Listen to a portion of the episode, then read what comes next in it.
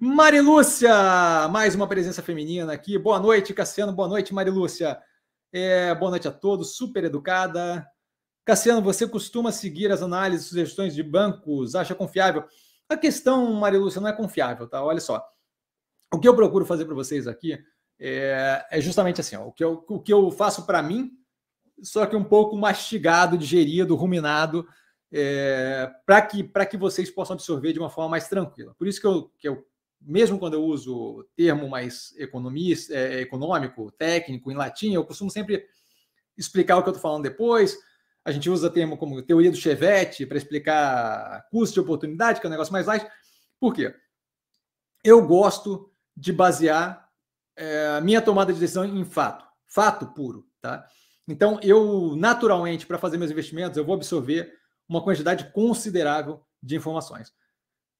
Tempos atrás eu desenvolvi o método que eu usaria para investir. Então, toda a minha forma de pensar em investimento foi, é, como é que eu vou dizer, é, colocada na transformação de um, de um método para chegar na tomada de decisão, alimentando esse método com informação pura e simples e a capacidade de raciocínio que eu tenho.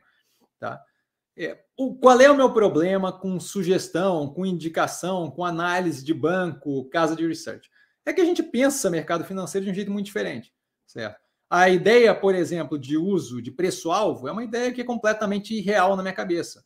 Porque para você determinar é, um preço-alvo para um ativo com seis meses, um ano de distância, você teria que ter um nível de modelagem que te permitisse dizer é, com, com alguma base na realidade para onde aquilo vai. A grande questão é que o quê? Como a gente vê hoje, por exemplo, ontem o Banco do Brasil estava é, 11%, talvez 12% mais alto é, o preço do que está hoje. Teve uma queda de 10%, então tinha uma diferença aí de aproximadamente um décimo do preço de ontem para hoje.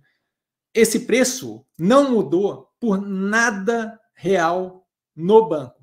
Não mudou por qualquer número do banco. Mudou pura e simplesmente porque de sexta-feira, ontem eu quis dizer dia útil, sexta-feira, de sexta-feira para segunda, a gente teve uma mudança na expectativa do investidor, do mercado como um todo. Tá? Se eu parar para pensar que a mudança da expectativa do mercado como um todo significa a mudança quase que aleatória dos vários e vários e vários participantes do mercado, a ideia de que aquilo dali não é um fator relevante no preço é irreal.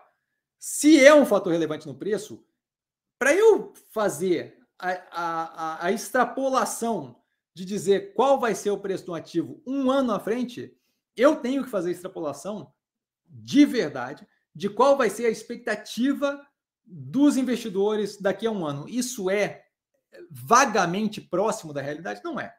Certo? Então, assim, se você começa a criar, teorizar e vender relatório e puxar cliente na base em algo completamente fora da casinha falacioso, você me desculpa, mas não dá para confiar muito no, no, no, resto que você faz de análise, certo? Então, assim, eu vejo o foco de análise de banco, caso de research, muito baseada no que é popular no mercado financeiro, que é muito baseado no que sempre foi feito. Mas, assim, é, na história do ser humano em geral, o que sempre foi feito não é propriamente um indicativo do que é certo, certo? Mais do que isso, a ideia de ser algo popular não é propriamente indicativo de que é a melhor coisa a se fazer, certo? A gente, e isso daqui é outro exemplo que eu gosto de dar bastante também, Salem, alguns, algumas centenas de anos atrás, queimavam mulher na base de que, pô, era bruxa tinha que morrer queimada porque estavam possuídas e trabalhavam em conjunto com o demônio. Era uma ideia popular. Fazia algum sentido? Não fazia sentido nenhum, certo?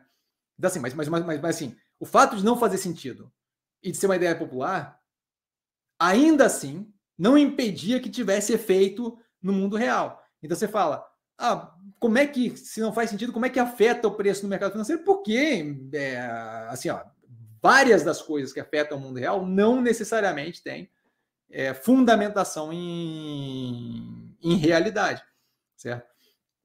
De modo que, quando você começa a querer projetar resultado, a empresa não consegue projetar o resultado dela, ela tem todos os números e ela não consegue dizer quanto é que ela vai fazer de receita no próximo trimestre, mas alguém fora da empresa acha que consegue, com base em qualquer informação que tem pública disponível, irreal. Certo?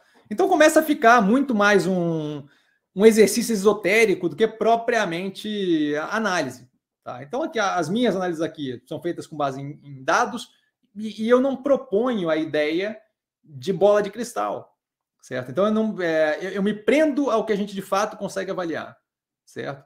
E não começo a inventar modelo que eu, abre aspas, não posso abrir para vocês porque é secreto, mas que me dá um número X que vai ser o preço daqui a seis meses. Aí eu erro copiosamente ajo como se nada fosse nada, e aí projeto mais seis meses à frente, que é o que eles fazem o tempo todo. Então, assim, é, é, se é para brincar de chute, não dá, né?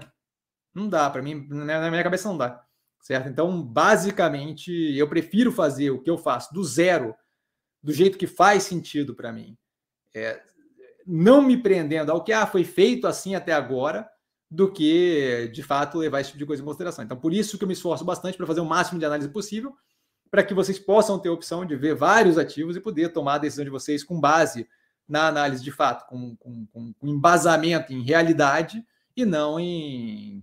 Ah, é, eu, eu, eu, acho, psicografa o preço-alvo daqui, a daqui a um ano. Tá? Então, basicamente isso, Maria Lúcia. Eu espero ter sido claro.